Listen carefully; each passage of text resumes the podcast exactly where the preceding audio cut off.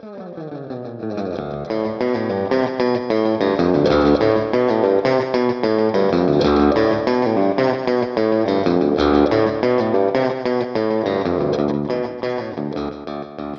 and welcome to Where You Lead, a podcast where we, a real life mother and daughter duo, rewatch Gilmore Girls and discuss the misadventures of fictional mother and daughter duo Lorelai and Rory Gilmore.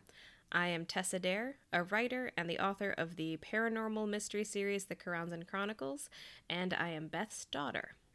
And I'm Beth, Tessa's mom. I'm also a writer. Tess and I have been talking about movies, TV, music, politics, and culture pretty much since she could read. Even after she moved to Seattle, for which I have never really forgiven her, we kept up this dialogue until one day one of us joked we should do a podcast and move these talks into the digital world.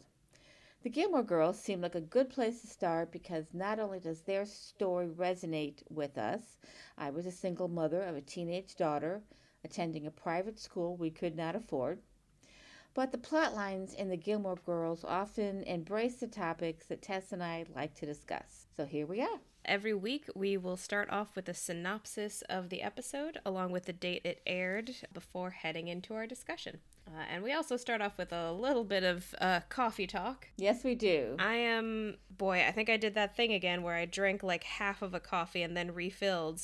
And this one, what I am drinking right now is a homemade dupe of the Starbucks uh, pumpkin spice latte.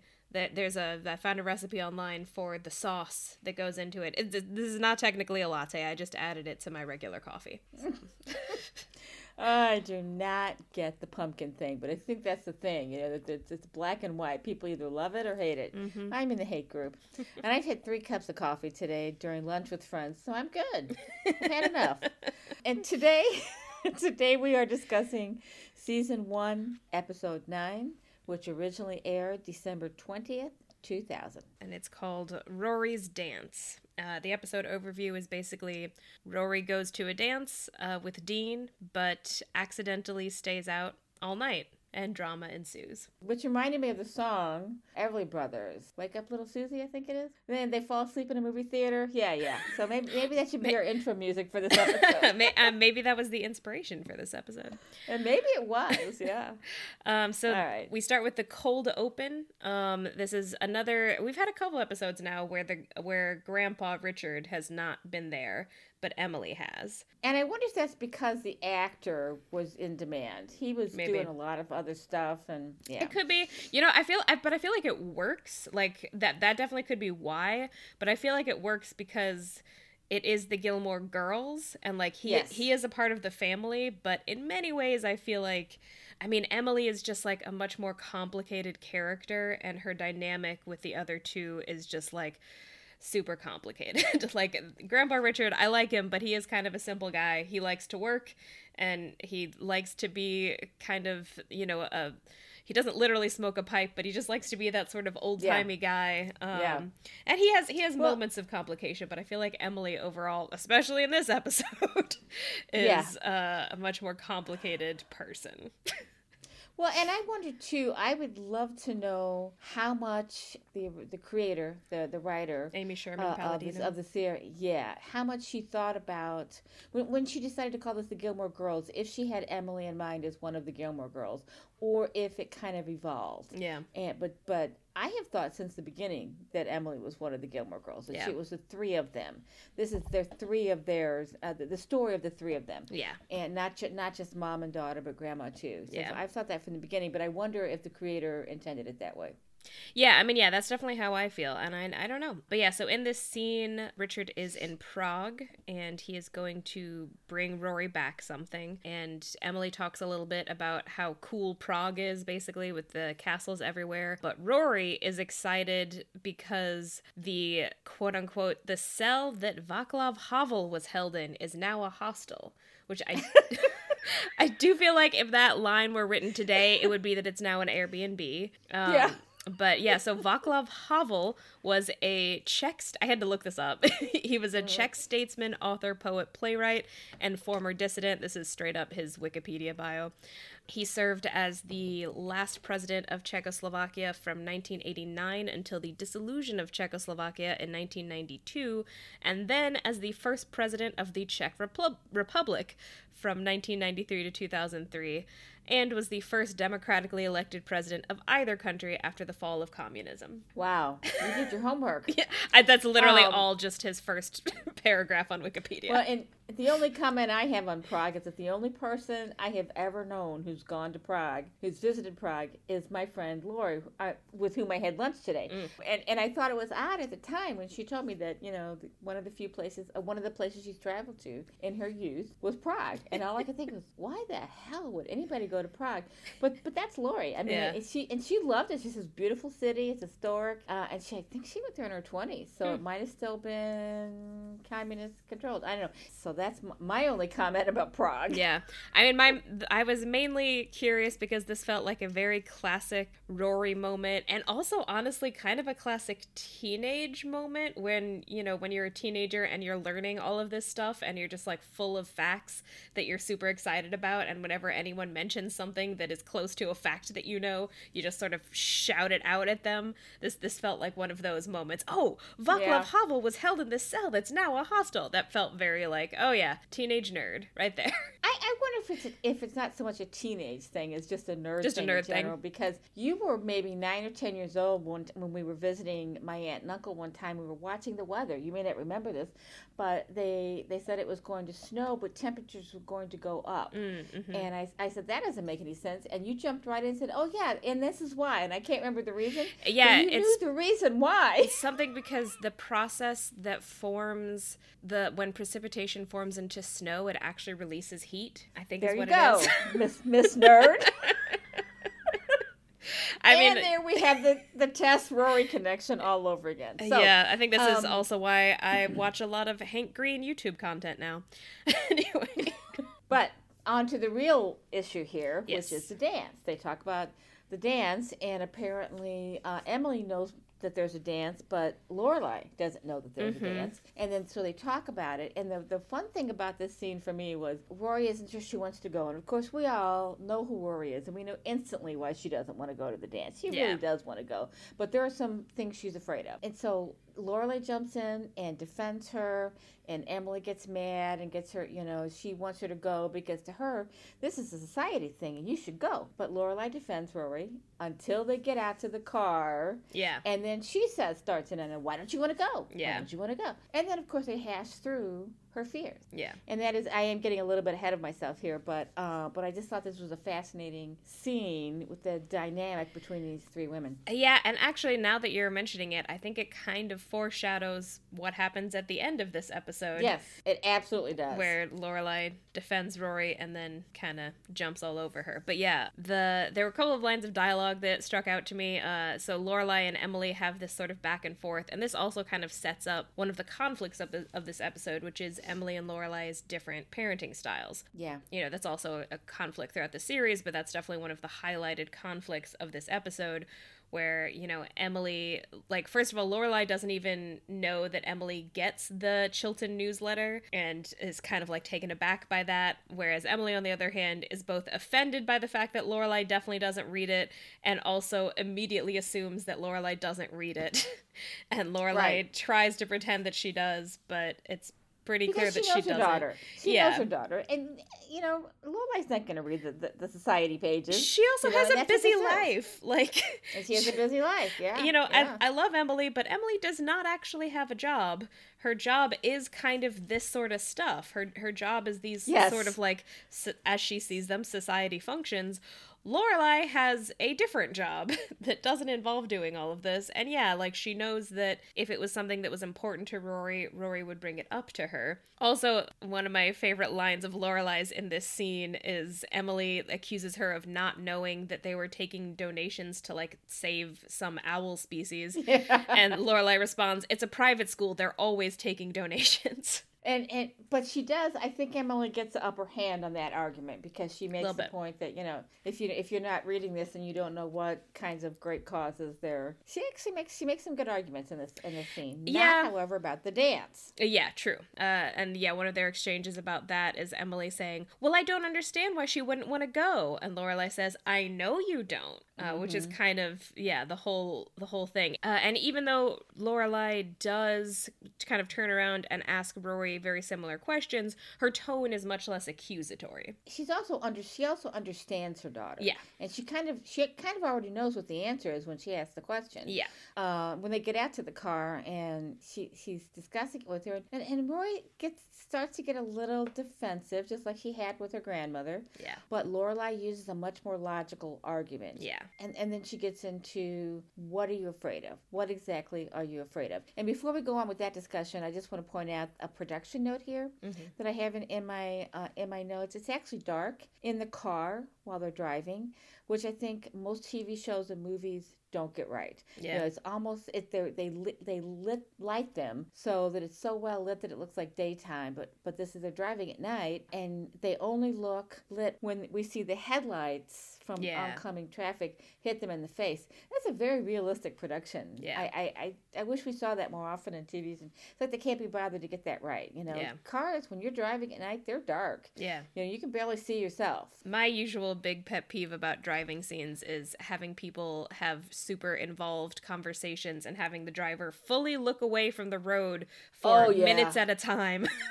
Just to have this conversation, and I'm just like, oh my god, don't do that. Uh, anyway, but yeah, Lorelai, uh, I, I think Lorelai kind of gets to the heart of the matter um, by saying that she doesn't want Rory to miss out because she's scared, uh, Yeah. and that's that's a good point. You know, it's it's one thing to genuinely not want to go. It's a different thing to be reluctant to go because you're afraid of how it will turn out. I think Lorelai I, I think Lorelai has correctly cottoned on to the fact that a lot of Rory's Rory is very confident in school and in other things that don't have to do with specifically either boys and romantic situations or figuring out the social life at Chilton. Yes, and you know what I was thinking about as I was watching this scene is that she still doesn't feel liked at school. She doesn't feel like she fits in. She entered this school in her junior year, and- not even on the first day of her junior year, but a month into school. Yeah. She didn't enter in her in her freshman year the way everybody else did, or if it's a six year prep school in seventh grade.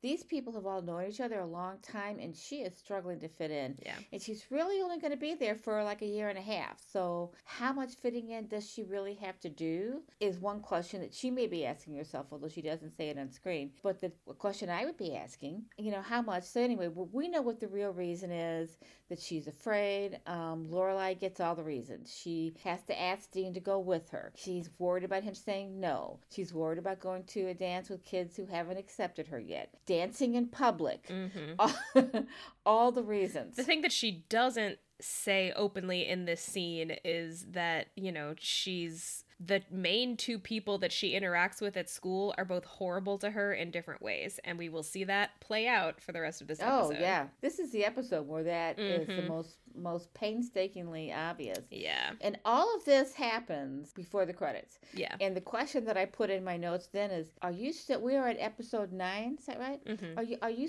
are you still watching the intro and credits, or are you fast forwarding through them? It kind of depends. I did skip them last night. Uh, it's kind of like every other time. I watch them every other time, basically. I love the music and the credit, the opening scene so much, and I am still watching it all the way through. I just thought I'd throw that in there. Uh, all right, so the next scene is Rory and Lane walking around. Surprise, they're still talking about Rory's problems. This whole scene is about Rory. I've noticed it, and I'm not going to stop talking about it. But that being said, I do like this exchange between them. And so Rory is basically, at this point, the thing that she's stressing out about is she's afraid of asking Dean out, basically. Even though they are already dating, she doesn't quite know where they stand, and she isn't sure.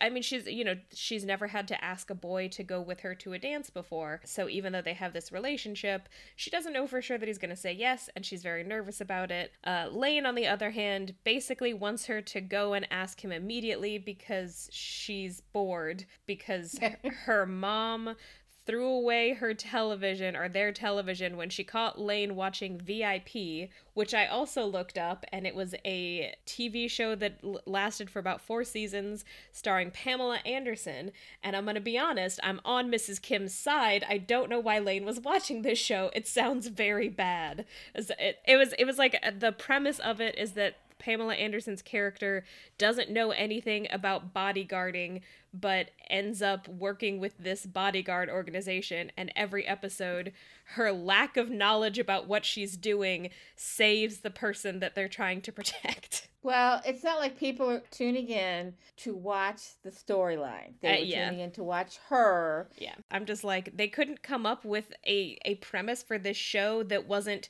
this woman is so stupid she always saves the day because that's what the premise Yeah. of this show is. The premise is her stupid. her incompetence saves the day every time.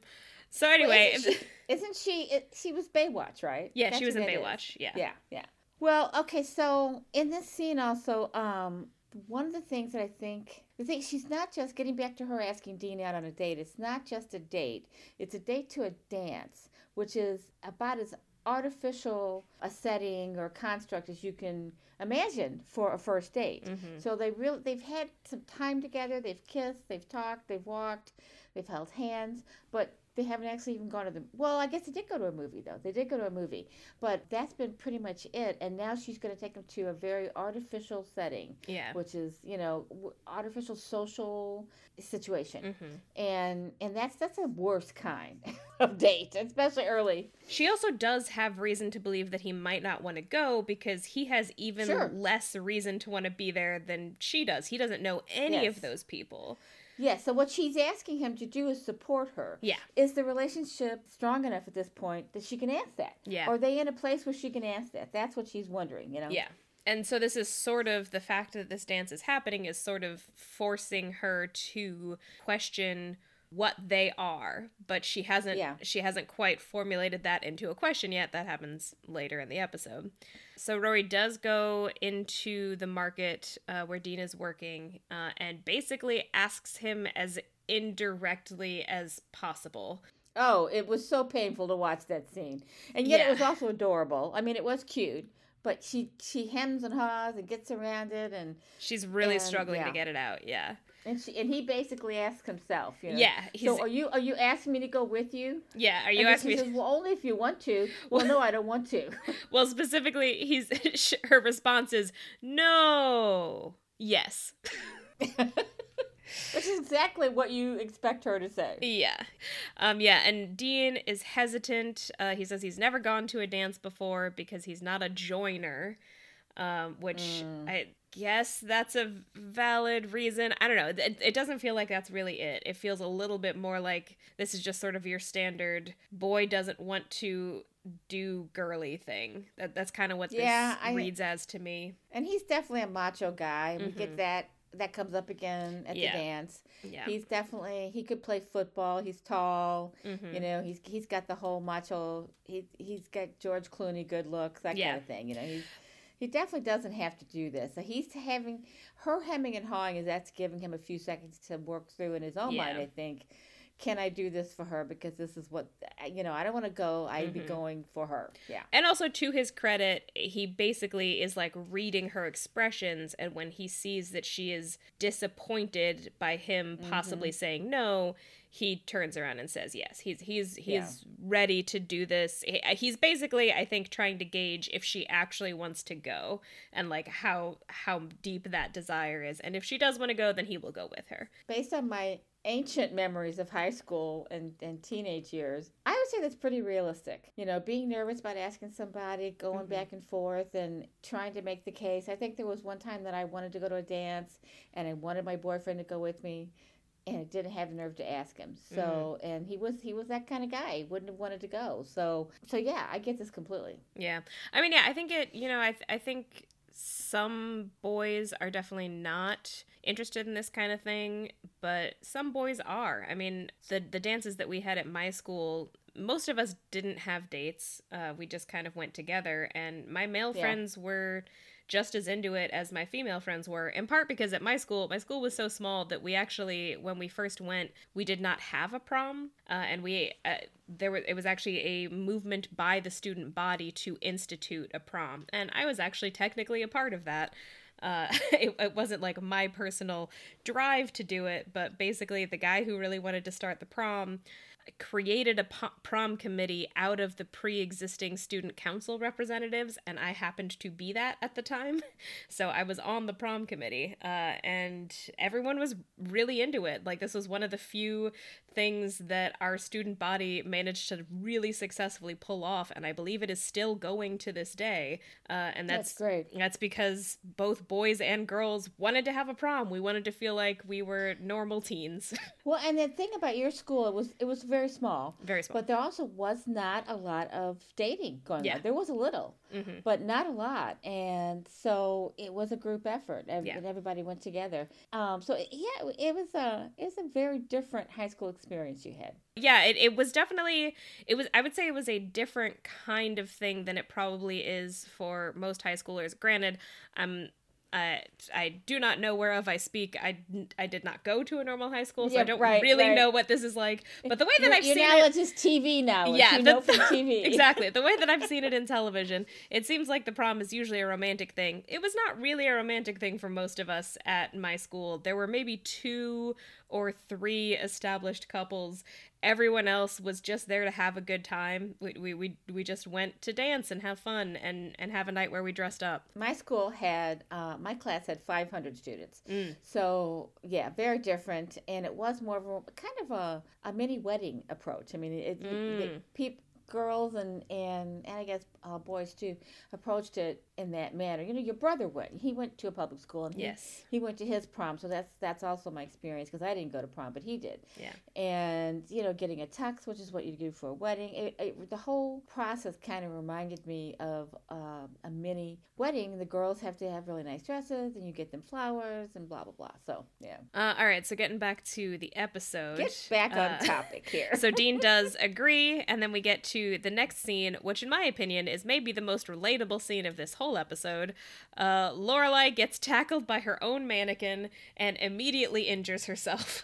because she is making a dress Yes. for her daughter instead of buying one. yes. And the only comment I had on, on that is that there was so much tulle in that room. Yeah. That and and again, here's that word that nobody Tulle. knows for sure that we're pronouncing correctly, but it keeps coming up in the girl in the Gilmore Girls. Tulle is like a meshy fabric, hmm and it's been oh they've used it so many times, but here it is. She and she doesn't even. Oh, I guess she does end up using it because it's the underskirt. Not the because I'm I'm thinking where's where's she gonna put this tulle? But it's the underskirt that makes the dress kind of go out Scarlett O'Hara style, you know. Yeah. Yeah, so yeah, she's she's making Rory's dress. Uh we don't see it in its final form really until Rory puts it on. And it looks handmade to me. I, you know, there are there are pieces to it like the neckline that looks a little like it hasn't been ironed. It does look like Uh, it hasn't been know- ironed, which bothers me a little bit cuz they could Yeah. have ironed it. Well, I think they were trying to make the point that it was Yeah. homemade, and this is a fancy school, so you know, parents there probably spend hundreds of, and this is twenty years ago, Mhm. hundreds of dollars on a dress, and she's making her daughter a dress, which Although- her daughter embraces. Rory loves it. Yeah, Rory loves it. Also, I'm just gonna go ahead and say it. I think she has the best dress at the party. She did. She did have the best and dress. also, I I think you are right, but the dresses that we see these girls wearing are not dresses that would cost that much money, and we can get into it in a Hmm. second when we get there. But like, I don't know. Let, let's talk about the fashion in a moment. okay. um, right. But yeah, so Lorelai hurts herself. Uh, Sookie shows up with thread and also reveals that she has an entire to-go pharmacy in her purse because she immediately sees that Lorelai is not, injured. not just a not just a pharmacy, but an illegal drug An pharmacy. illegal- yeah, we basically see some. opioids. Yeah, these are this is like an illegal drug exchange. She is absolutely not Yeah. supposed to be doing this. And- And they may not be illegal. They may all be prescription. Well, they are. They are all prescription drugs, but there's a lot of them. She's got a lot of different kinds. Also, And she's so all I she's can think of is what kind of. Well, she's she's she's such a um. She's a clusterfuck of Yeah. accidents. I mean, she is constantly having accidents. So of Uh-huh. course she has all of these drugs to Yeah. to take care of her when when she hurts herself, which is all the time. hmm But the illegal part is she's sharing one of these prescriptions with Lorelai. That's the illegal part. Yes, it is. And, and at least it's just a muscle relaxer. But boy, muscle relaxers can put you to sleep. They can. So yes, Yeah, I was actually I was expecting that to have more of a payoff. I was kind of expecting Lorelai to end up like fully passed out or something at some point. she does eventually, but she, not. she not does, but it doesn't yeah. really, it, and it doesn't really matter to the plot. Um, so I Mm-mm, guess I was expecting more of a sitcom plot to come of uh, yeah, this where moment. she gets drowsy and droopy and loopy and yeah, yeah. yeah. but that, That didn't really happen. happen. Uh, In fact, but she has a conversation with her mom who, Yes. wants to come over and take pictures. And I want to pick, take her on the stairs. I want to take pictures of her at the door. mhm. And my question about this is she invites her mom over, and uh, Emily says, I'll see you at seven. And my thought was, isn't that late for a dance? Do they start after seven? I mean, don't they usually start like by 6.30? So I don't know. It seemed late. boy, I don't know. It's been a very long time. Yeah, well, me too. I, I feel like they might start at eight. It does it does feel a little bit late, but I also don't really know. Uh, I did want to say that when Lorelai hurt herself working on a sewing project, that was a very real moment for me. I literally currently have a mild hip injury from when I was working on a skirt I was trying to make. So I was just like, Oh. oh, okay, I have come full circle. I am completely Lorelai now. yes. Um, but yeah, so uh, so yeah, uh, Emily does call and ask to come over. She, well, actually, specifically, what she does is she keeps asking Lorelai to take more pictures until Lorelai invites her to come over, Yes. and then she does mention that she's making the dress, and Emily responds with, "You're not using the curtains, are you?" Yeah. Which is a reference, by the way, Yes. that everybody on the frickin' planet gets. Yes. I just want to say. yeah, I don't think we even have to go into it. I just wanted to No. call out the line. But yeah, so and so she does get invited, and apparently comes over at seven. well, and then before she comes over, there's a short scene yeah. where Rory is buying her ticket. Yeah, my my first note on this is, oh God, Tristan is back. Tristan is back, but I think Rory successfully puts Tristan in his place in this Mhm. about you know the guy buying a ticket thing because she's buying two tickets for her yeah, and her date, uh, and then there's the, the plumber's crack.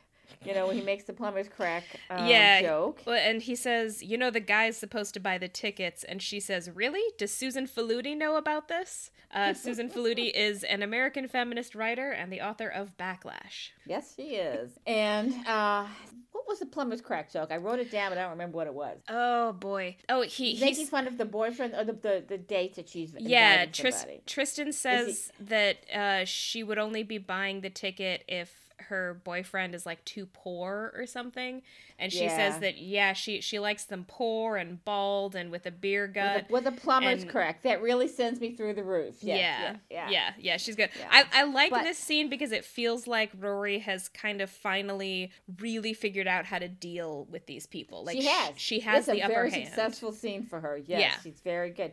Did you notice her reading material? I did, but this I forgot. Okay. I thought the contrast was really interesting. She's reading Mary McCarthy here, and I didn't look who, up who that was. She's a, a, a name I recognize, but Lorelai is reading the New Yorker. Now, Mm. when have we ever seen Lorelai reading the New Yorker? That's pretty wild. And when she's talking to her mom, she's flipping through the New Yorker. So Mary McCarthy is an American critic and novelist. Yeah, but she's not somebody I would expect a teenage girl to read. I think, but Yeah. anyway. But then later on, there's somebody else she's reading. We'll get to that in a minute. And that's a much more appropriate book for her. So then, then Emily arrives, Yeah. and instead of getting up because she can't get up, Lorelai, she can't get up off the couch because she's Mhm. in pain. She just yells, "We're in here!" And Emily comes in and says, "Is that how you open the door?" And uh, Lorelai responds, "Well, all out of Saran wrap. Do you get that?" I could, I did not get that. Uh, But but then her mom says, Emily says, I don't even want to figure that one out. I couldn't figure it out either. Okay, so I, I I can't give you a definitive explanation, but I will say that my assumption is that that's some sort of prank reference because you use saran wrap in a number of different pranks. Uh, So that is that is my guess. Maybe that I, I'm I'm not sure exactly how you would use it. I don't know, saran wrap over the door or something. But I think she's making a joke of I think the joke that she's making is that she actually intended to be even more uncouth and impolite. Okay. But she didn't right. have the material to do so.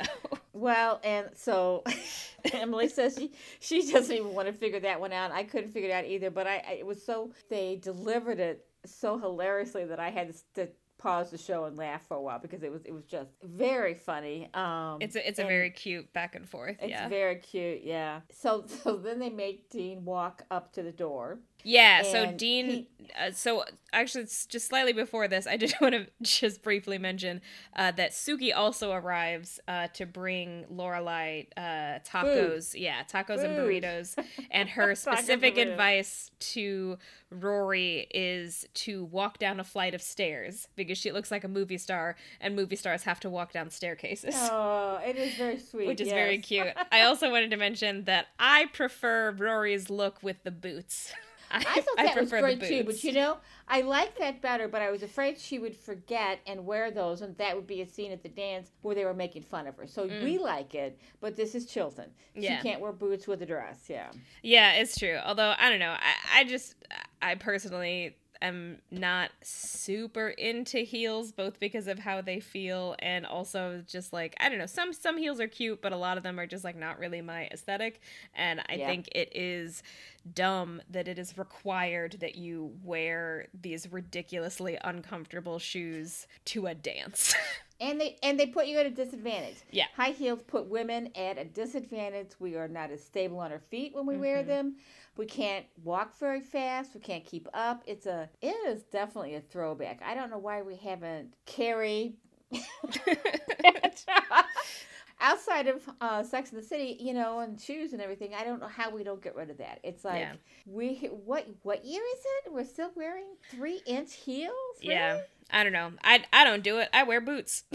Yeah. Same here. Same here. But yeah, so Um, so then Dean arrives and starts honking because that is what he and Rory agreed to beforehand, but Emily will not have it. Nope, she will not. And and Rory listens to her. She does what her grandmother tells her to do. She stands there and waits, even though they're all kind of thinking that Dean. Well, they're afraid Dean isn't going to figure it out. That he's Mhm. just going to keep honking and sit out Mhm. there until she comes out. But she has told him, you know, just just honk and I'll come out. Then Mhm. he honks. She doesn't come out. They're all standing there waiting and waiting and waiting. And and one of them is it is it is it Emily that says, well. Is he not very smart, or Yeah, I think it's Emily. She's like, "Well, he's not very bright, is he?" Yeah, that's it. So he finally comes to the door and gets introduced to Emily as Emily Post, yes. which I thought was hilarious. Says, Meet my mother, Emily Post, because of course, in this instance, she is an Emily. hmm I also, however, I- I also ha- think that she's not wrong. He should have come to the door. Even if the roles are reversed, if the girl is picking up the guy, I, I, I think you should go to the door and get them. I, you know, but they're young and they and, and informal. Yeah. They're very casual relationships, so they had set this up. But I don't think Emily is completely wrong. She just doesn't understand their dynamic. I mean, I don't think she's wrong in theory. The reason that that she's wrong in this situation is just because Rory and Dean agreed beforehand that this is what they were going to do. That's just as rude, by yeah. the way. Yes. Yeah, Mhm. exactly. So yeah, so Dean does come in. Emily does meet him. She's also pretty cold to him. This this exchange doesn't last very long, but there's like a moment where he introduces himself to her and she just stares back at him with this like very cold stare. And it's very Emily, but it also kind of I think underlines how unreasonable she can be sometimes. She doesn't know anything about this guy and she's already giving him this like really rude cold stare, which I think is part of why she doesn't get how Rory doesn't quite fit in at Chilton because to her if if you have done any kind of breach of etiquette even if you had no idea and had no reason to know that that was the etiquette you deserve this kind of treatment and so that's Yeah. just what she does Yeah, and you know he he looks a little different too. His hair is long. He does. He's not wearing a tie, which was I was a little. I mean, I I Rory told him he didn't have to, yeah but she must have known that that was not. You know, the dress code was would require a tie. Emily is looking for the Baccarat candlesticks Oh my God! yeah. Emily pretty much so Emily uh insists on staying with Lorelai because she figures out that Lorelai is injured. And I actually do think it's good that someone stays with Lorelai, but of course it's Emily, so she immediately starts rooting through their belongings looking for this gift that she gave Lorelai and then Lorelai eventually reveals that she traded them in for this monkey lamp which Emily refers to as a semi-pornographic leering monkey lamp. and it's really awful. It's it's, really it's pretty awful. ugly. And and you know, this is another time where I'm on, on Emily's side. Is that yeah. you getting old? But but first of all, it was a gift from your mother. It was a gift. Period. Yeah. I mean, when somebody gives me a gift, even if I hate it, I hold on to it for years before I get rid of it. Yeah. It's just rude, you know. And it's a gift from her mom that she knew. She must have known it would become would become obvious at some point that the, she no longer had these candlesticks. Mm-hmm. And plus, they must have been gorgeous. Why would you trade in gorgeous candlestick? And I realize they have a casual lifestyle. I understand that. But wow. Yeah. Trading yeah. crystal candlestick for this ugly monkey lamp. And yeah. I mean, it is ugly. it is pretty ugly. I don't like it at all.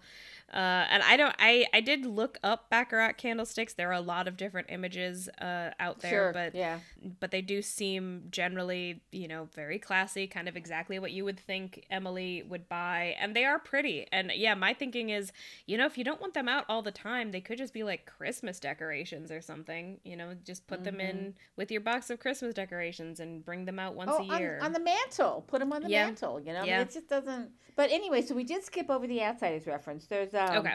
So Pony Boy, and I'm trying to remember if it if who mentions this, but one of them is, calls the other one Pony Boy. And maybe it's uh, yeah. Does Dean call her that? I so I think she call him that. I think she brings up the outsiders, and then maybe says "Call me Pony Boy," and then later on he calls her Pony Boy. Yeah. yeah, there's a reference to it, and I had to look it up because I've never seen the outsiders, even though it's Francis uh, yeah. Ford Coppola. Um, oh, is it now? It was a yeah, book originally. And, it was a book, but it's a movie, yeah. and uh, and I and I'm thinking, man, I need to see this because I see in almost all of his films. But anyway, he is the greaser in the movie because okay. it's about you know ta- it's in a, I think it's set in a university town maybe. Anyway, so he's a greaser played by C. Thomas Howell, who has been in so many movies, hundreds of movies and TV shows. He's kind of ubiquitous, and you might not even notice him anymore. He's a character actor. He was in Torchwood, Criminal mm. Minds, Bosch. I looked this up. Psych. 24. He's a chameleon. He just he doesn't look the same in any of these TV shows or movies. So anyway, I just want to throw that in there. And I have that on my list now to watch The Outsiders. But anyway, so he played Pony Boy in the movie and getting back to the scene that with the candlesticks, they finished that argument, and you can see that Emily just wants to take care of her daughter, wants to take care of her baby. She yeah. didn't really get to finish being a mother to her. She makes her some. Um, she makes her bread, toast with banana, mashed banana. It's just awful. She doesn't. She's well, I made this for you a lot when you were a kid and you were sick. And Lorelai doesn't remember this. That's that's yeah. kind of heartbreaking that she doesn't remember this. But then she has food that she can. So uh, Emily says says, Well, I can warm it up. And Lorelai says, I can eat it cold. And Emily says, Hot's better, though. It's like, uh, no, no, no. no. Lorelai says hot's better though when she sees the look on Emily's yeah. face. So she's giving in because Emily wants to take care of her. Yeah. She realizes, she recognizes that in there because there are times when she wants to take care of her daughter when she mm-hmm. thinks she needs it, and Emily wants to do that for her, and she gives it a lesser, which was very sweet. Yeah, I think it's a shift between Lorelai thinking that her mom is doing too much, and then realizing that her mom is just trying to be mom again. She just yeah. wants to be mommy. She and, wants to be her mommy, and, and it's uh, very sweet. And, and they bond over Barbara Stanwyck, yes. who really does have a wonderfully great husky voice. Yeah. Have you ever heard her voice? She's gorgeous voice and a gorgeous woman and a great actress. Do you know what movie they're watching? I, I couldn't I didn't catch it. They didn't say. Okay. And I yeah, I don't know. I don't know what it was. But during the course of that movie, while they're watching that and a couple of other things together, they're sitting yes. on the couch because she doesn't want to leave her alone. Mm-hmm. Um, she, she shouldn't be here overnight by yourself. Mm-hmm. And at some point, she says to her, "You did a love a lovely job." And I think um, Laura, I think she means the dress. And she said, with Rory and the dress. It's very,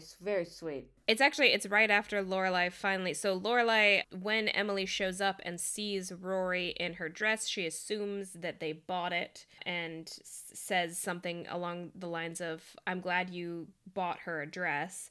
And then in this scene, Lorelai reveals that in fact she made the dress. And so Emily, it's kind of a moment of concession. She says, "You did a lovely job," and then a brief pause with Rory and the dress. And it's very sweet. Yeah. It is. It is very sweet, and unfortunately, it is just setting us up for that to all come crashing down. Oh, I know. It's Uh, it's not good. Yeah. but meanwhile, at the dance, we get a bunch of drama. Basically, uh, they. So uh, this is where I would like to talk a little bit about the fashion. So, so Dean and Rory show up at the dance. There is a little bit uh, of back and forth with them in the car, where Rory is still not totally convinced that she wants to go, but she does really want to go. Uh, and so, does, yeah. so they show up, and Paris's two flunkies, Louise and Madeline, immediately go over to them because basically they're they're like sitting there bored. These two girls are kind of defined by being easily bored. That's their main character Yeah. trait. And between the two of them, Louise is much more, I guess. The term is boy crazy. Uh, she's just Flirtatious. She's yeah, Louise is flirtatious, yeah, very yeah. flirtatious, very focused on Dean, who's men. beautiful. yeah, and she but she tries to flirt with him. Yeah, she immediately sets her sights on Dean. Meanwhile, Madeline, who I kind of like, is just sort of kind of an airhead, but in like a weird way. So that they, Madeline and uh, Louise go over, and Madeline. Or Madeline, I'm not sure.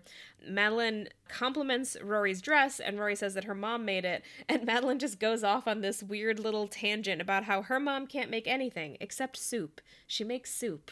And meanwhile, Louise is like hard hitting on Dean right in front of Rory. Yeah. Fortunately, Dean knows exactly how to deal with this situation and basically just like walks around so that he can put his arms around Rory and make it very clear that Louise's incessant flirtation is not going to go anywhere. So they lose interest and walk away. Uh, but Madeline, I think in general, Madeline is kind of the nicer of the two. She's usually the one who says something a little bit nicer, whereas Louise, like like we said, is more flirtatious and is a little bit more vicious. She she's Louise oh is yeah. yeah, Louise is usually the one who falls down on the kind of meaner side. Um, but then they run into uh, Paris, I think. I think that's, yeah, they, they run into Paris and uh, they meet. Paris actually has a beautiful dress. I mean, the other two girls have It's okay. actually. I, I thought it was it was a beautiful green color. I, Right? I thought the color was really color. nice. I just thought the Yeah. cut was really boring. It's it's just like straight down. Oh well, I, I- see that's appealing to me. I like that. I like. I, I just really like the dress a lot. I But did the think color that especially. I thought that Paris had the second best dress after Rory, but that's mainly because the other dresses. So this is my thing about Madeline and Louise's dresses. They're wearing like a crochet knit that like Yes. they're, they're not ugly. They're just they just do not look nice enough to be wearing them to a dance. Like It's like, are you so elitist that you're wearing an everyday dress that you could wear to the office? Yeah, like it's yeah, you It's could wear like it to the that, yeah. office. I mean, I guess they do go to a school where they have to wear uniforms every day. So maybe Mm, to any dress, yeah. yeah. maybe it's just like this is a chance for them to wear something different. I actually do kind of like Madeline's dress, but not to wear to a dance. It's Yeah, just but- it looks but- like a sweater. But Paris's dress is appropriate for a dance, and it's that that uh, chartreuse color, that kind of green, Mm-hmm. and it's just gorgeous. I think it and it and it it's perfect for her body, but it also sets up her color really well. So she looks good in it, and Yeah. and, and and she looks so good that you would think Tristan would notice her, yeah. and yet he still does not. I, yeah. Also, she dumps herself down around him, which bothers me all the time. She is a probably the smartest kid in that school, Mm-hmm. and she dumps herself down for Tristan, and cannot see that that makes her even less appealing to him. yeah. If she if she were if she stand up to him and be her her funky, um, angry self, that you know that she is with everybody else, Tristan might actually like her. She's afraid to be herself. I mean, maybe it's really hard to tell with him um, because I think his initial attraction to Rory is was largely based on just the fact that she was new and she was really cute, Yeah. and so he saw her as this kind of target. Tristan doesn't treat women like they're people; he treats them like they are prey. Uh, and Yeah. Well, yeah. and Rory made the most interesting prey because she was new and cute and because she wasn't interested in him. But I'm not sure that that last one would be enough because he's known Paris for so long. Yeah, that's true. So I do want to say that like I, I think her dress is a very pretty color and I like Liza Weil is a beautiful actress. Um, it is kind of wild to me that we treat Paris like she couldn't get a boyfriend. And granted, she is a very intense personality, but just like Yes, she's she she's is. very beautiful. I'm definitely sure that one of these boys would have asked her out, but whatever. But her dress, I think the thing that strikes me about her dress is that it feels like the dress of someone 15 years older. Like that is an adult. But that's Paris. That's I mean, yeah. all over the place. Yeah, for She sure. is- I'm not she is, saying it's uh, I'm not saying it's out of character. years older. I'm not saying it's out Yeah, of character. no. I'm just saying it's a little boring. Well, for you, I guess I'm older than you because I loved it. I, I didn't dislike it. It's just like if I'm going to what might be the best dressed occasion of the year, I'm gonna wear something a little bit flashier. okay, so than here, a shift here's a point to make. My daughter and I are very different when it comes to fashion. We'll just point this out. I am looking at her right now, and she has teal hair. Yes. and and, loves uh you love a much more flouncy feminine i'm not i'm not not feminine i mean i think Mhm. i am feminine but you're way more feminine than me and you you what you like things that are flouncy and uh bright colored. I like bright colors too. I can't even i'm not describing this right but right now i'm in a white t-shirt and blue jeans. Yeah. and what are you wearing? I am wearing a pink uh, peasant blouse and ripped jeans. oh wow. That's that's that's pretty good. Okay that's unusual. But, But yeah. um, but last weekend, what did you wear to the pumpkin? You know, so oh yeah. I, to I did I did patch. I did wear a corset to the pumpkin patch. there you go. Where that's it. and and you also love drag shows and Yeah, I- makeup and I I love to go all thing. out. And you you go all out, Yeah. and if I wear mascara, it's that's my all out. So there you go. yeah. So we are very different when it comes to fashion. So the the sh- the, the simple cut of this this chart, beautiful chartreuse colored dress to me is just gorgeous. But you think it's too plain. Uh, yeah, it's just a little boring. I don't know. I mean, I like it, it. It reads to me like something an adult professional would wear to a professional function, and yes, it does. that's that's great. That's not actually what is happening here, and it is it is Yeah. very Paris. Like the thing that I appreciate about this is that it is very true to Paris's personality. She is kind of a little professional 30 year old trapped in the body of a 16, 17 year old girl yeah. who has been cursed to have a crush on Tristan for some reason. Yeah, oh my god! And what is that about? Let's let's just address that for a second. I self sabotage. How could she not see what a horrible human being he is, and how how horribly he treats her? He insults her. He he doesn't talk to any of the girls except in an insulting Mm-hmm. and humiliating manner. He is always trying to Mhm. put them in their place, even if he likes him and he likes Rory. But Mhm. he he's always trying to put her in her place.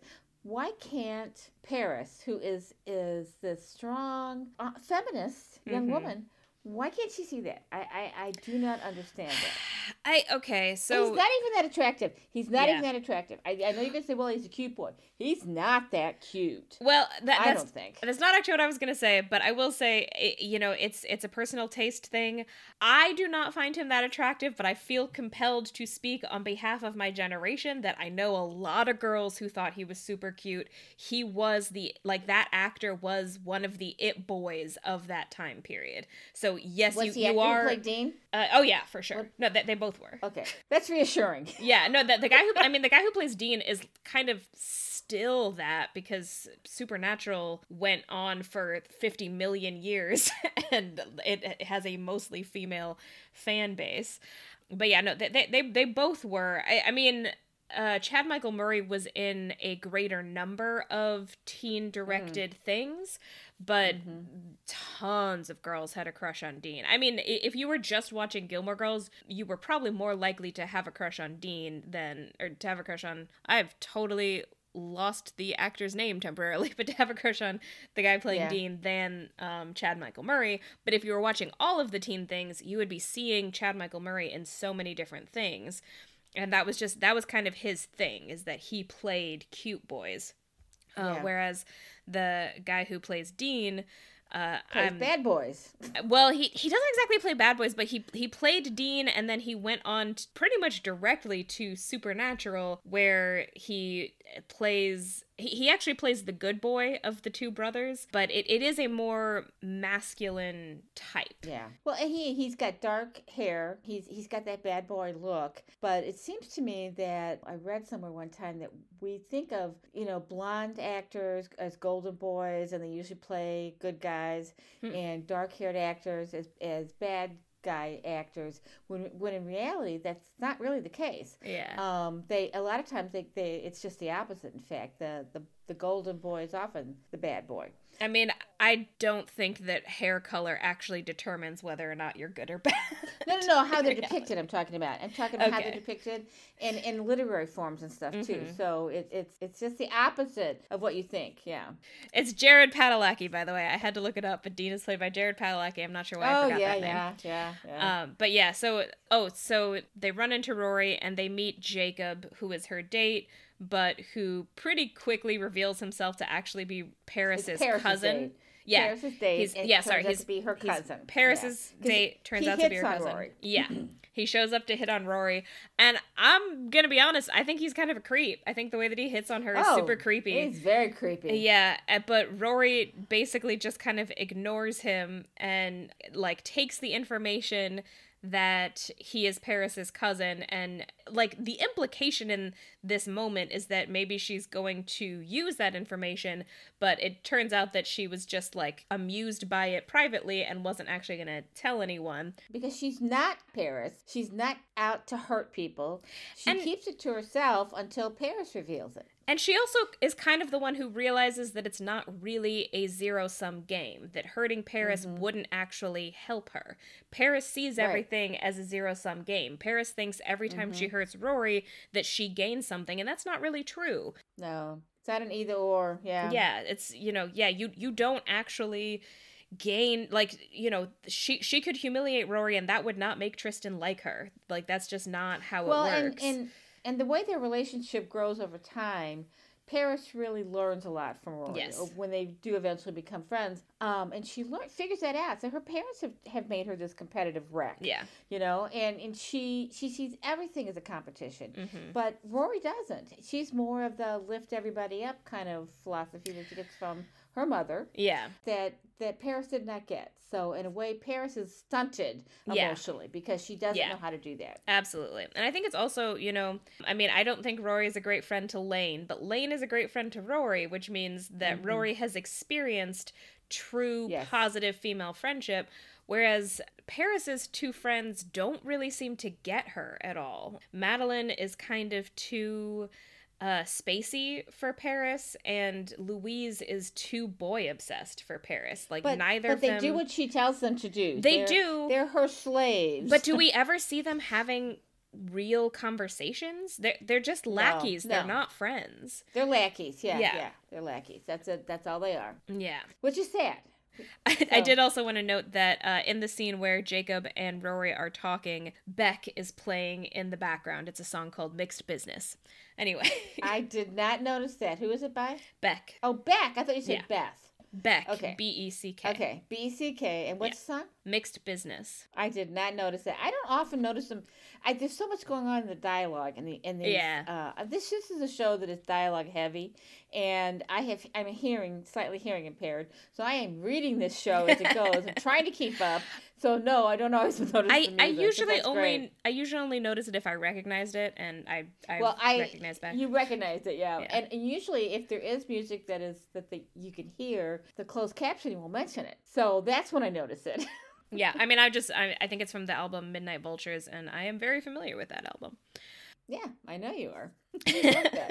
I do. Oh yeah. So then the, the kind of the final couple of scenes at the dance, Paris ha- apparently finds out that Jacob told Rory the truth, and she comes over to Rory basically to humiliate herself. Like she she's basically starts freaking out that Rory knows this uh, thing about her and preemptively accidentally humiliates herself in her attempt to i guess threaten rory into i'm not i'm not totally sure what she thought she was doing here I, I mean i think she's just freaking out when she comes over and starts talking to rory about it i think she just like does not know how to respond uh because she's Yeah. been found out like this She's very distraught. There are three emotionally emotionally difficult, maybe bordering on violent uh, scenes in this episode, Yeah. and we're getting this is the first one. So to, to try and visualize this, Lorelai, uh, Lorelai, Rory is sitting at the table, and Paris comes up to her and is leaning over her in a kind of uh, aggressive manner, and she starts off presumably whispering. We can't. It's hard Mhm. to tell, but she's presumably whispering and saying, "So now you know something. You're just going to use it against me." I And she keeps going Mhm. for about 30 seconds, getting louder and louder and louder. The, the camera pulls back just enough. So, first of all, it cuts back and forth between her face and Rory's face. And Rory's getting this horrified look on her face. yeah And, and the camera pulls back, and you can see every. You can't see the faces of the teens behind her, but you can see their bodies, and they all seem to be stilling and are get, becoming still and turning towards the scene where you know Paris is kind of going a little insane. Mhm. And just as you see that, Rory tells her, "You need to understand that you are the one who is telling the story to this yeah to this the crowd here, not me. I Yeah. had no intention of it, but you just told everybody." At that point, then the camera pulls back pretty far, and you can see the faces of the teens behind her. Yeah. And she stands up and is horrified and humiliated. Has done that to herself yes and walks out. And that is classic Paris. But it's Mhm. also a very difficult scene because you can Mhm. see what's happening, what she's doing, that and you know, I'm sitting there as a mother thinking, what did your mother do to you that you yeah you you have this level of anger and Yeah, anger and anxiety, and also, I mean, Yeah. she, she's she's assuming that Rory thinks like she does. She's assuming that Yeah. Rory thinks this is all a zero sum game, just like Paris does, just Mhm. like Louise does. Well, and and why? And I think it's because she's been so cloistered. I mean, she Yeah. had such a, a you know, a, a life that's not been that's been picked out for her. Her life has Mhm. been scheduled and selected for her, and everything's been you know, you, you you're in this family, you're going to do X, Y, Z, and she doesn't have any real world experience. And and Rory is definitely you know just kind of shoots a bullet into that, and she doesn't know how to react to Rory. She's so Mhm. different. I kind of think that I hope part of Paris's brain is saying, I need to be more like this person, but it takes a really long time for that to happen. So, I mean, I'm not even sure that that's what she needs to do. I think what she needs to do is just become more comfortable with herself. And actually, to relate this back to her obsession with Tristan, I would actually argue that I don't think it's just because he's a cute boy. I think it's because he is kind of their generation's representative of the old money patriarchy. Uh, yes. because remember how easily he fell into conversation with Richard and the old guys at um, Rory's other birthday party a couple episodes ago.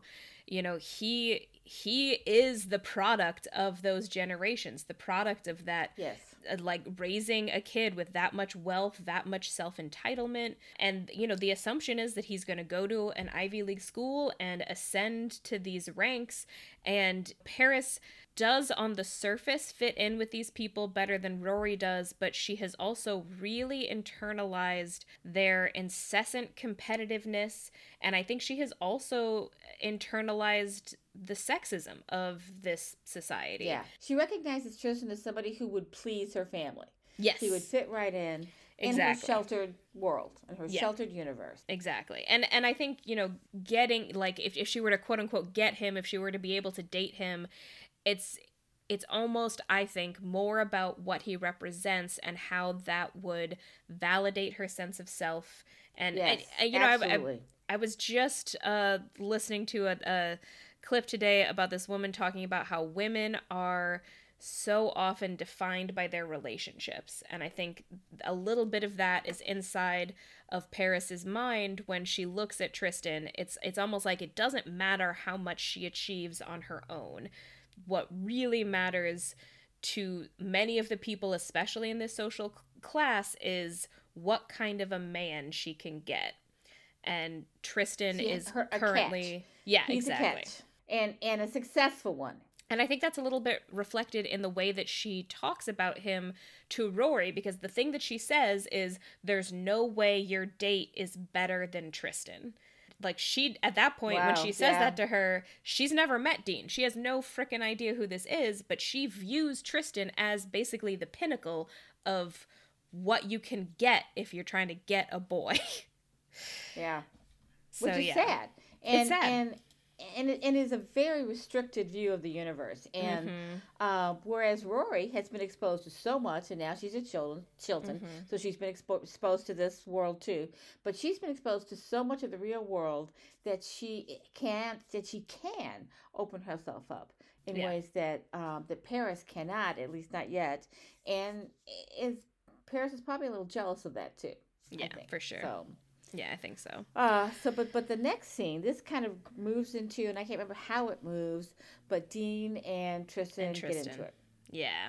Yeah. So Dean is kind of astounded. He says, "You you want to fight me? You want to fight?" yeah. And and Tristan says, "Well, something like, well, does that does that seem strange?" He said, "Well, it'd be like fighting an accountant." Yeah. you you don't you don't want to fight me. Yeah. Dean says because I'll kill you. Yeah. I mean, he, he obviously bigger and tougher. Mm-hmm. Um, but Tristan seems to want to get hurt. It's like that would prove something to himself, prove his manhood. Even if the guy beats beats him up, at least he can take a punch. I think know, also so... like I think a lot of Tristan's relating to Rory. Uh, I mean, it's been very clear to us that he does have a crush on her even if he's not like oh yeah you know it's it started as a sort of prove my masculinity thing but he has he has sort of made himself be obsessed with her and that obsession has come out in a very aggressive way and now that Dean has shown up it's like he has a quote unquote acceptable male target for all of this aggression that he's been mm-hmm. spewing at Rory. Good point. The more that Rory resists mm-hmm. the more he wants her. It's like mm-hmm. it's like she is the thing he cannot have, yep. and he has always gotten everything he wants. And this is a classic trope, but it's it's just they do it so well in this show. I mean, the, yeah. the, writing is just so good. I think they also do do a pretty good job in this scene of making it clear that Dean doesn't want to have this fight. You know, no. Dean, Dean is constantly trying to walk away, but he's also getting angrier because he can both. First of all, because Tristan is being freaking obnoxious, but also mm-hmm. because he can see that this is what Rory has been putting up with. You know, he's yeah. she has told him a little bit about Tristan before, and now that he sees Tristan in the flesh, he can see that it is in fact way worse than Rory ever let on. Yeah. and and he's he's pissed about that, and he's pissed about this little twerp getting in his face. Yeah, he he definitely uh, and he and he threatens him. Do not yeah. come near her and because yeah. he she's been telling him what Tristan. I, I don't know. Has she actually told Dean? We we haven't Tristan has done. We haven't seen it. We just when he first meets Tristan, he says that Rory has told him about. Tristan. Okay, so he yeah. knows, but the insult, calling her Mary, uh, and he tells him, "Do not come near her." Yeah, I, I, have a little bit of mixed feelings about that because, I like, I do think that Tristan very much egged him on. Mm-hmm. I do also think that it was already in Dean to be a little bit possessive of her. I think that he is trying to stand up for her by saying that, but I also kind of wish that he had phrased it differently. Like, I sort yeah. of wish that he had phrased it as you need to stop bugging her. Do not come near her, just to me sounds a little bit too close to I own this woman, you need to stop hitting on her. well, and, and it, it delineates their positions too, because Tristan is upper upper class money. Mm-hmm. Dean is very much a working class kid. I mean, he's mm-hmm. a smart working class kid, and you know he's going to go to college, but he is definitely not not even in Rory and Lorelai's world. You know, mm-hmm. although he does read a lot and he knows he gets all the movie references. He's a smart kid. He's done that on his own. Is my impression. I don't know. We don't know much about his parents yet. Yeah. Or or that maybe we never do. But he definitely comes across as a working class kid who has is just super smart. But there's there's definitely you know, there's different social classes going on there. And he's representing the, the class that typically would be the one to bring the fist first. But yes. in this situation, it's Tristan who hits him. Yeah. It is Tristan who hits him. And yet, if you weren't there for all of it, you can see how easily it could be misinterpreted as Dean is the aggressor entirely because Dean is bigger and more impressive yes. looking. And it has a deeper voice, too. And has a, deeper, a deeper, voice. voice. Yeah. yeah. and I think that also kind of reflects, you know, some real world dynamics uh, because, uh, first of all, Tristan already has all of the privilege to get out of this situation. Uh, like if, if the two of them were to get in trouble for this, we just kind of know that Tristan would get off and Dean would be punished worse, even though Tristan was absolutely the aggressor. And that, that and that's kind of it. At that point, Rory and Dean leave. It is sort of funny. Uh, one one of the thoughts that I had in this scene was wow, this this dance was kind of boring except for everything that happened around Rory. like Rory definitely brought the drama to this dance. I can imagine being a kid at this dance and then the like the next week everyone would be talking about the various dramas that Rory was involved in. I kind of feel like she's she has picked up some street cred in this with the school with the other kids at the school there are looks of respect on mm-hmm. the other kids faces when she's leaving so they've gotten to know who she is a little bit more they respect that she's got this gorgeous boyfriend uh, that you know because they're all pretty shallow but she also has held her own Mm-hmm. And I think they all, I, I, there's, it's a turning point in, in yeah. her relationship with the other school students. Let's get into the kind of final um, conflict. Well, there's oh, one yeah. more scene before the conflict that's very touching. Lorelai falls asleep mm-hmm. on the mm-hmm. sofa. She and I guess she's taking one of those pills. She falls mm-hmm. asleep. Her mother covers her up, and she sleepily says, "Thank you, mommy." Then we cut back to um, Dean and Rory walking yes. home. Yeah. And or, or, at some point they've parked the car and walked because he had to drive. Yeah, I, am actually yeah. I'm not sure why this the oh they the went to get a coffee. This, yeah, so they, they went to get a coffee. They parked their car. They went to get a coffee, and then we come in on them walking out of the gazebo which I I'm assuming they did because it's a cute shot, but it does have the implication that they somehow bought the coffees inside of the gazebo, which definitely didn't or happen. Or they walked through it, maybe. I guess. But the conversation is is is interesting. Yeah. And he analyzes Tristan for her and says, "Well, mm-hmm. he has a thing for you," and he says yeah. this three times. He three has times. a thing for you. He has a thing for you. He has a thing mm-hmm. for you.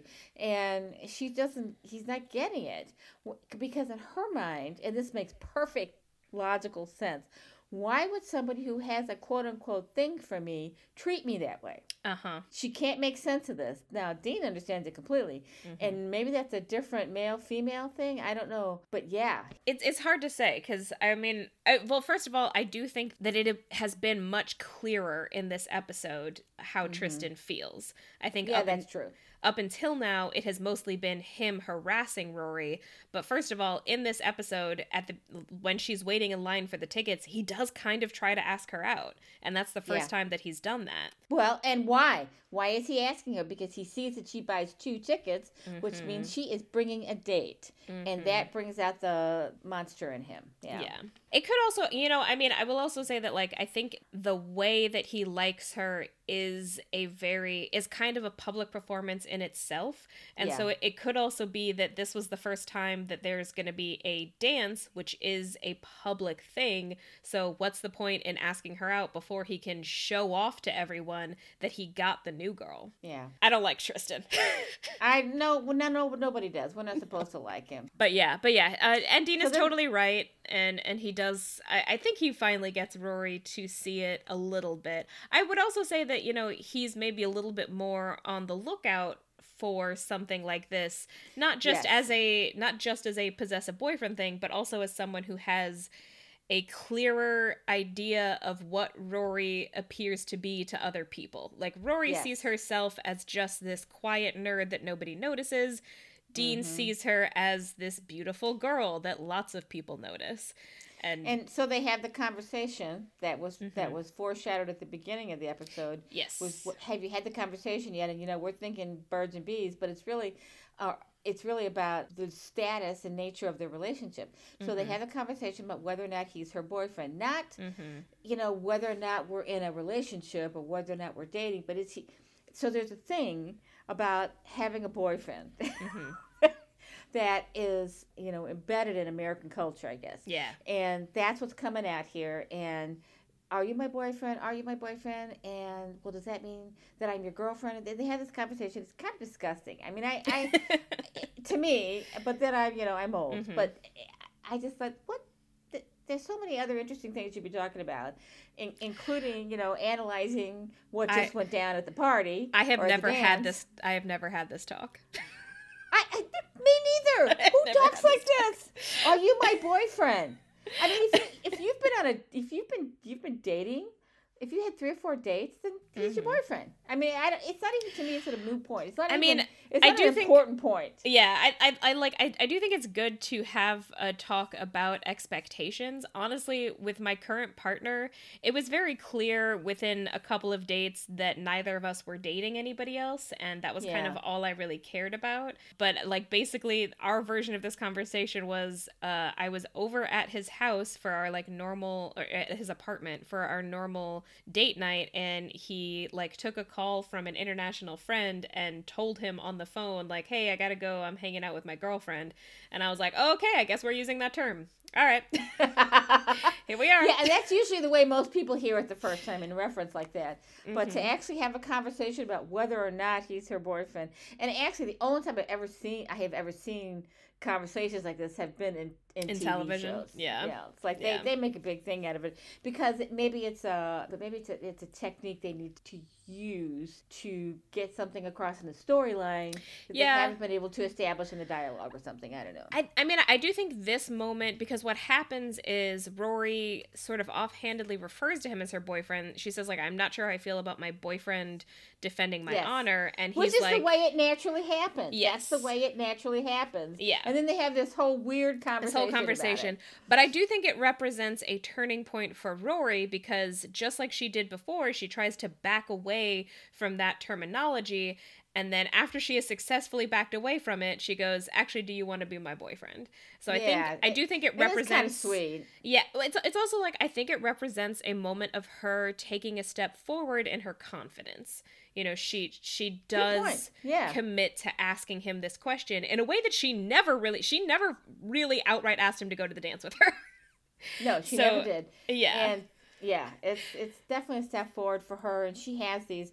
And what book is she reading? He says her bag is really heavy. uh Dorothy Parker, the the, The little portable, the, the, portable, portable, Dorothy. Parker. The portable and Dorothy Parker. so we have seen her read Mary McCarthy. yes. And Dorothy Parker in this. Dorothy Parker being, in my opinion, the much better choice. oh yeah. But it's also it's mostly just quotes and, and stuff because that's what she's known for. Yeah, because Dorothy Parker is known for these really witty quotes. Oh, yeah, um, incredible. And Yeah. I, yeah, I, I feel like the, the portable Dorothy Parker is the most apt for Rory to Oh, be reading. And Yeah. for for Lorelai too. I mean, Yeah. you know, it's like it surprised me that Lorelai was reading the New Yorker, Yeah. unless she was just skimming through to find the Dorothy Parker quotes. You know. Well, But- maybe she's like me, and her mom gave her a subscription that she never asked for, so she just has these sitting all around her house. maybe that's it. And you know what? Two years later, and I am still getting letters from the New Yorker saying, "You got to be careful. Your daughter's subscription is about to expire." We still Anyway. have. I read like one of them. And, and you have a pile of they're just or they're no, sit- 50, 52. they're sitting around somewhere. I know uh, my partner made a real dedicated effort to read as many of them as possible. I basically said, if there's something you think I'd like to read, I'll read it. And I, I, I had like one that I, there was one article that I read that turned out to be super depressing. So I ended up stopping. Well, okay, so let's just point out that this is a thing about the New Yorker. It's it's a very difficult magazine to keep up with. You have to be mm-hmm. a voracious reader, and eh, because it comes out every week, it's a weekly. Mm-hmm. And actually, I think there are two weeks of the year that it comes out.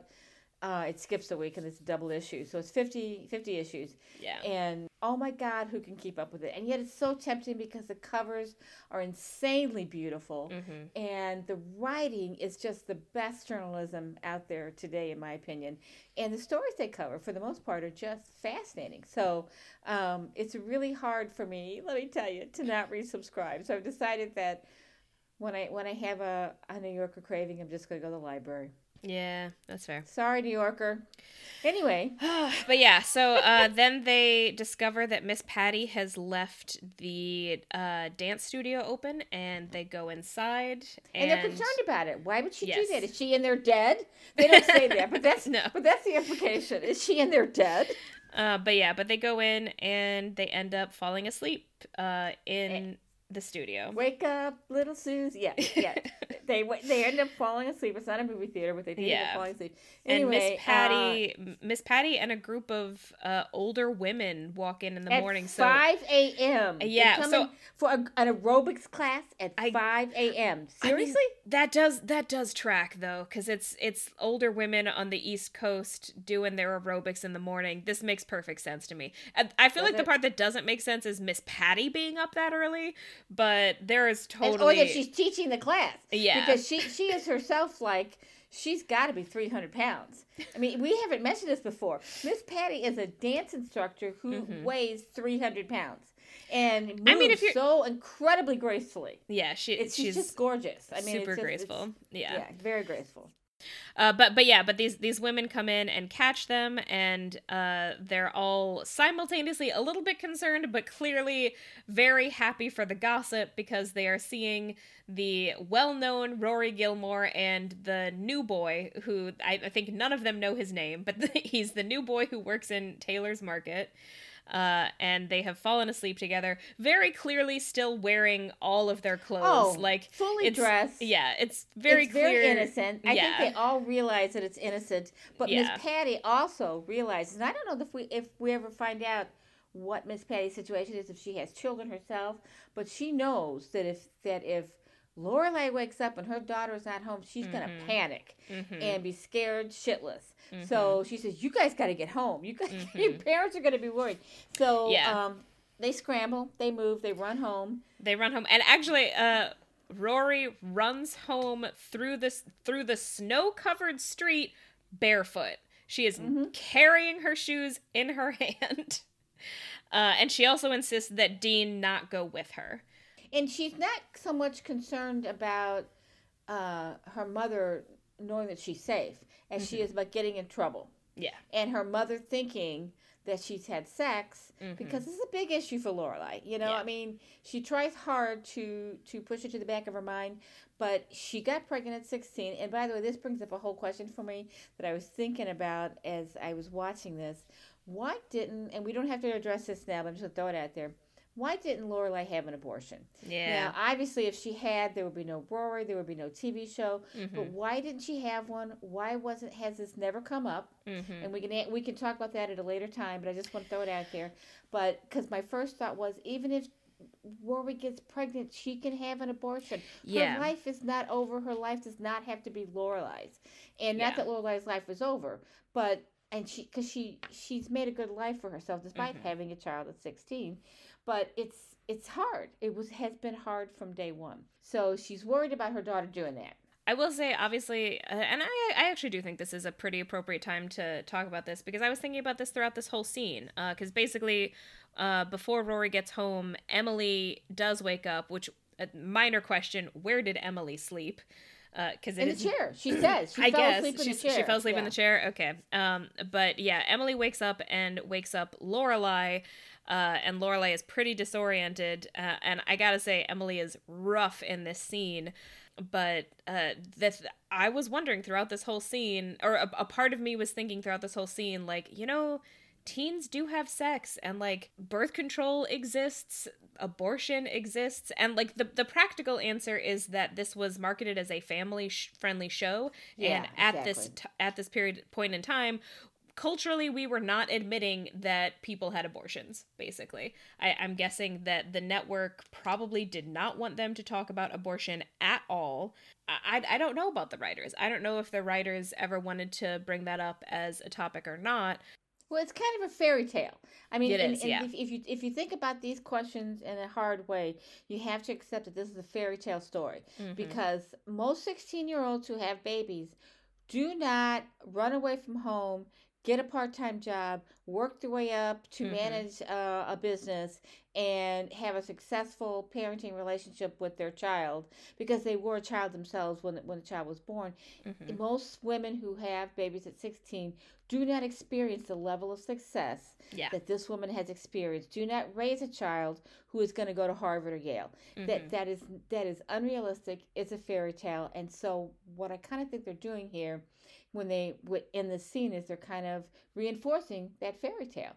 You know that it happened or maybe they're questioning it because what they're what they're the question that's coming up is you did okay you managed it okay lorelai but can rory do it because neither yeah. her mother or her grandmother thinks she'd be able to do it and they don't want her to have to do it so yeah. and and they, but also the fact that they jump to that that they yeah. both assume that she well i mean at first lorelai doesn't but or at least doesn't let on that she has. But Emily immediately jumps to the assumption that mm-hmm. her granddaughter has had sex. Mm-hmm. And, and, and, probably because her daughter yeah. had this experience. So she, yeah. there's a reason behind it. It's a realistic assumption, but at the same time, she has gotten to know Rory. She has got to know that that's not the case. And even yeah. if she did have sex, so what? Yeah, you know, exactly. If she gets pregnant, I mean, you have a bigger concern about STDs than you yeah. do about pregnancy. Seriously. So. Yeah. Yeah, I mean there there are layers happening here. Like, you know, obviously I do think that it would be horrifying as a parent to wake up and realize that your child had not come home. Like just on the basis That's of the worst. Yeah. That is the most realistic thing about this scene. Yeah. I would have been scared shitless if you were supposed to be home at midnight and I woke up at 5:30 and you weren't there. A nightmare. That's a nightmare situation. It is. However, thanks to Miss Patty, Lorelai is only in that nightmare situation for about a minute because yeah, Miss Patty true. immediately calls her and says that Rory is fine and is on her way home. Which bless I do just want to say, yes, bless her heart. Miss Patty did the right thing. She knew. She knew yes. she needed to do that. Yeah.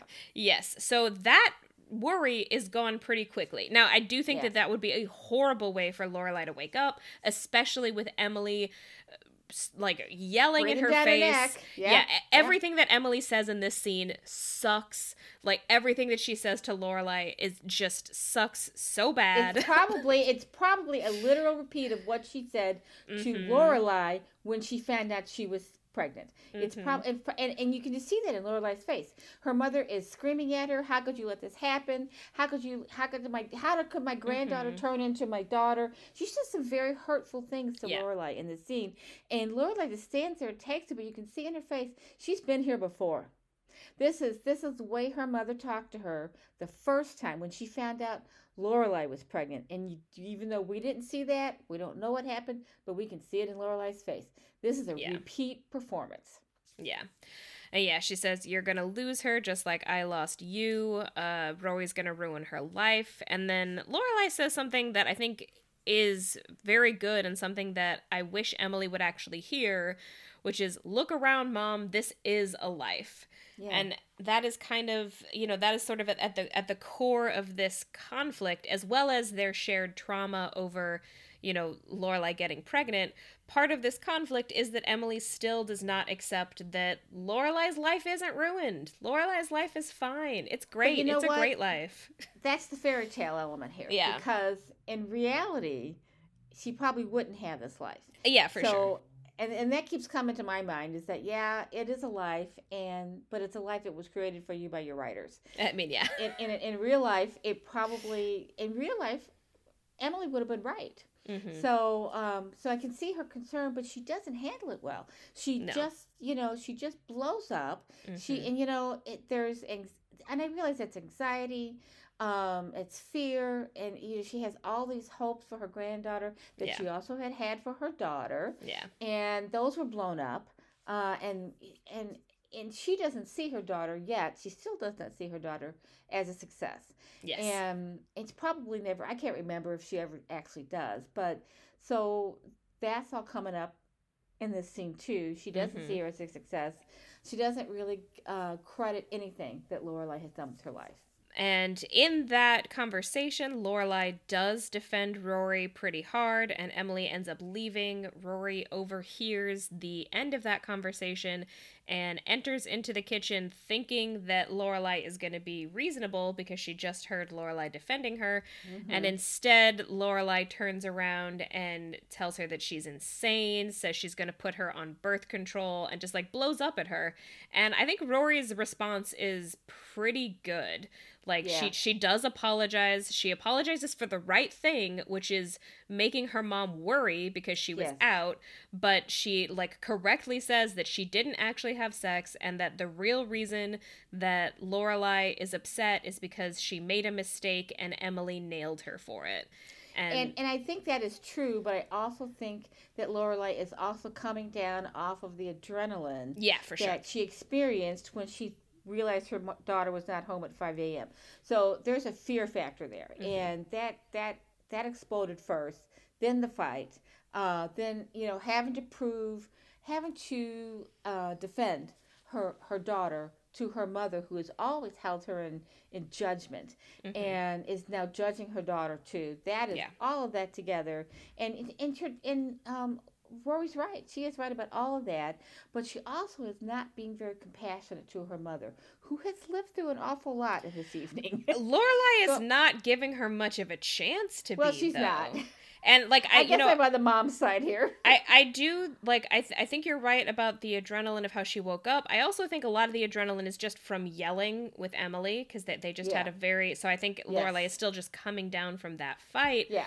But yeah. also most of what Lorelai says in this scene is wildly unreasonable. It is like, unreasonable. The, the, she, Although she she made through it. She's thinking through the. She's thinking through it, but most of what she's talking about is just the idea that Rory might have sex. And I'm sorry, teenagers do have sex, and it's not the end of the world. Well, just... she doesn't think it is. She doesn't think it's a horrible thing. She isn't judging her. She's worried about her future. She says she's going to put her on birth control pills. She's not saying you shouldn't have sex. Eh, She's not being a Christian. The no, the you know the implication is that you shouldn't have sex. She says I'm going to put you on birth control like it's a threat. Like I do think that yes, like like I first of all I do think that birth control is a perfectly reasonable thing for a person to be on, but the way that Lorelai says it is like it's a threat and like Rory does not have a choice because Lorelai has determined that Rory has no self-control and therefore must be prevented from doing this thing and birth control is just the only way in that moment that she can do it. And I just feel like most of her language here and I, I, get why it's happening because she you know she is afraid that uh, a, a, repeat of what she went through is going to happen. But I, I feel like it does reflect a general trend sometimes in this show implying that teenagers should not have sex and that the decision to have consensual sex with your boyfriend makes you a bad person uh, or means that you have like messed up in some kind of way. And like, yes, in this moment, I do think it would be kind of early for Rory and Dean to do that, which is why they didn't. Uh, mm-hmm. Uh, but if they did, that's not morally wrong if both no, of them not. consented to it. But I think you hit on something a minute ago where you said the the, the uh, loss of self control. She's worried that she's a teenager who has lost self control. But where is that coming from? Because she she that is a self reflection, a reflect yeah. you know reflection on herself. She still feels that as a teenager she had no self control, and she still feels bad about that. She she has morally judged herself. Yeah. And has not come to realize that teenagers do things. Mm-hmm. Teenagers make mistakes. Sometimes they have sex. Sometimes it's a good thing. Sometimes it's a bad thing. Um, it, but it's a thing. It, it is mm-hmm. what it mm-hmm. and it happens. And teenagers actually have uh, hormones that are, you know, what can be wildly out of control. And are they expected not to act on that? You know, just because they're teenagers. So, yeah. and then actually, you know, 500 years ago, teenagers were married and expected to oh, have yeah. babies. So it, it's, you know, um, biologically, it is a totally normal human response. So um, the self control thing, I think it's more about Lorelai than yeah. it is about Rory because Lorelai has still not accepted her own uh, personality. She doesn't love herself sometimes. Yeah. And she she has never I don't think she's ever forgiven herself, even though she does say this is a life. She's not truly ever forgiven herself, which is why she fails when she tries to defend herself to her mother. Yeah. I think it's also just that she she hasn't been able to forgive herself and I think she also cannot fully shut out Emily's voice. She You can't. know, no. it when Emily criticizes her, she takes that to heart, even when Emily is wrong, and she is wrong. They both are. I mean, Rory's right in this scene. This was a very, very painful uh, scene to watch, and it's the end of the movie. Talk about we had a hard opening, we got a hard mm-hmm. close. Because there mm-hmm. is usually they usually come back, and there's a scene where they make up or they're mm-hmm. dancing, and there's something that happens. Nothing. It Yeah. goes right to credits, and it was very difficult to watch. That Yeah. that's a that's the first time they've done this. This is episode nine. Yeah. First time they've done that with this show. So it's a they're making a point. Yeah, and this is gonna continue into the next episode. Yeah. All right. So- well, final thoughts.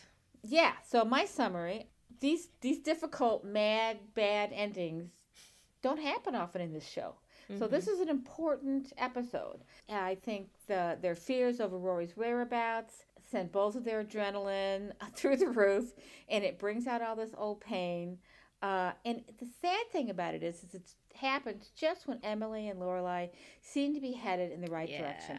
They have found a good footing to be on. They've reestablished their mother daughter, their loving mother daughter relationship.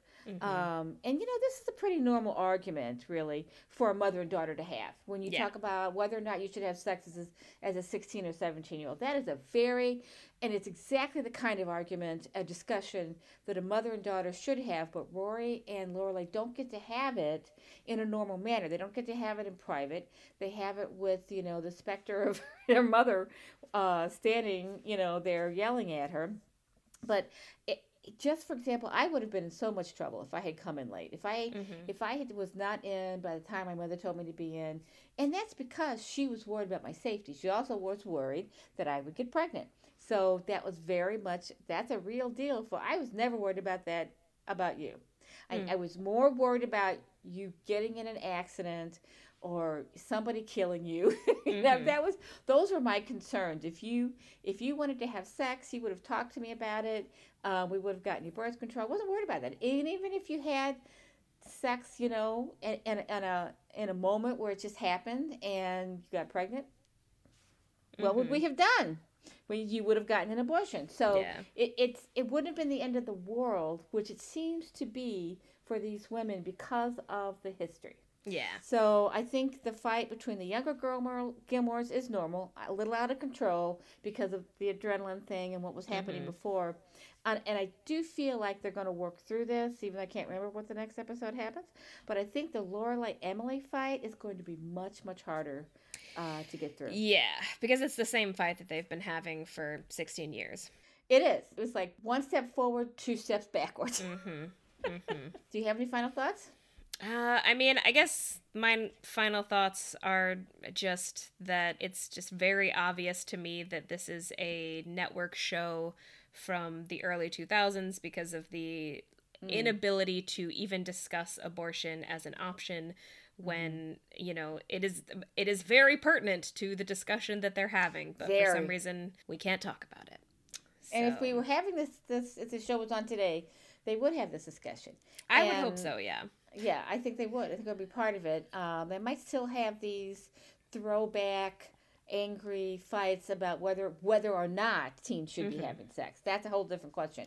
But but the re, the results and what happens as a result of, of teen sexuality is is what's what's what's happening in this scene and what would be happening in the show today. So yeah okay, so that, dear listeners, is all for today. Yeah, uh, I'm Tess Adair. You can find me at my website, tessadair.com. That's T E S S A D A I R.com, where you can sign up for my email list, or you can follow me on Instagram at author.tess.adair or on TikTok at author.tess.adair.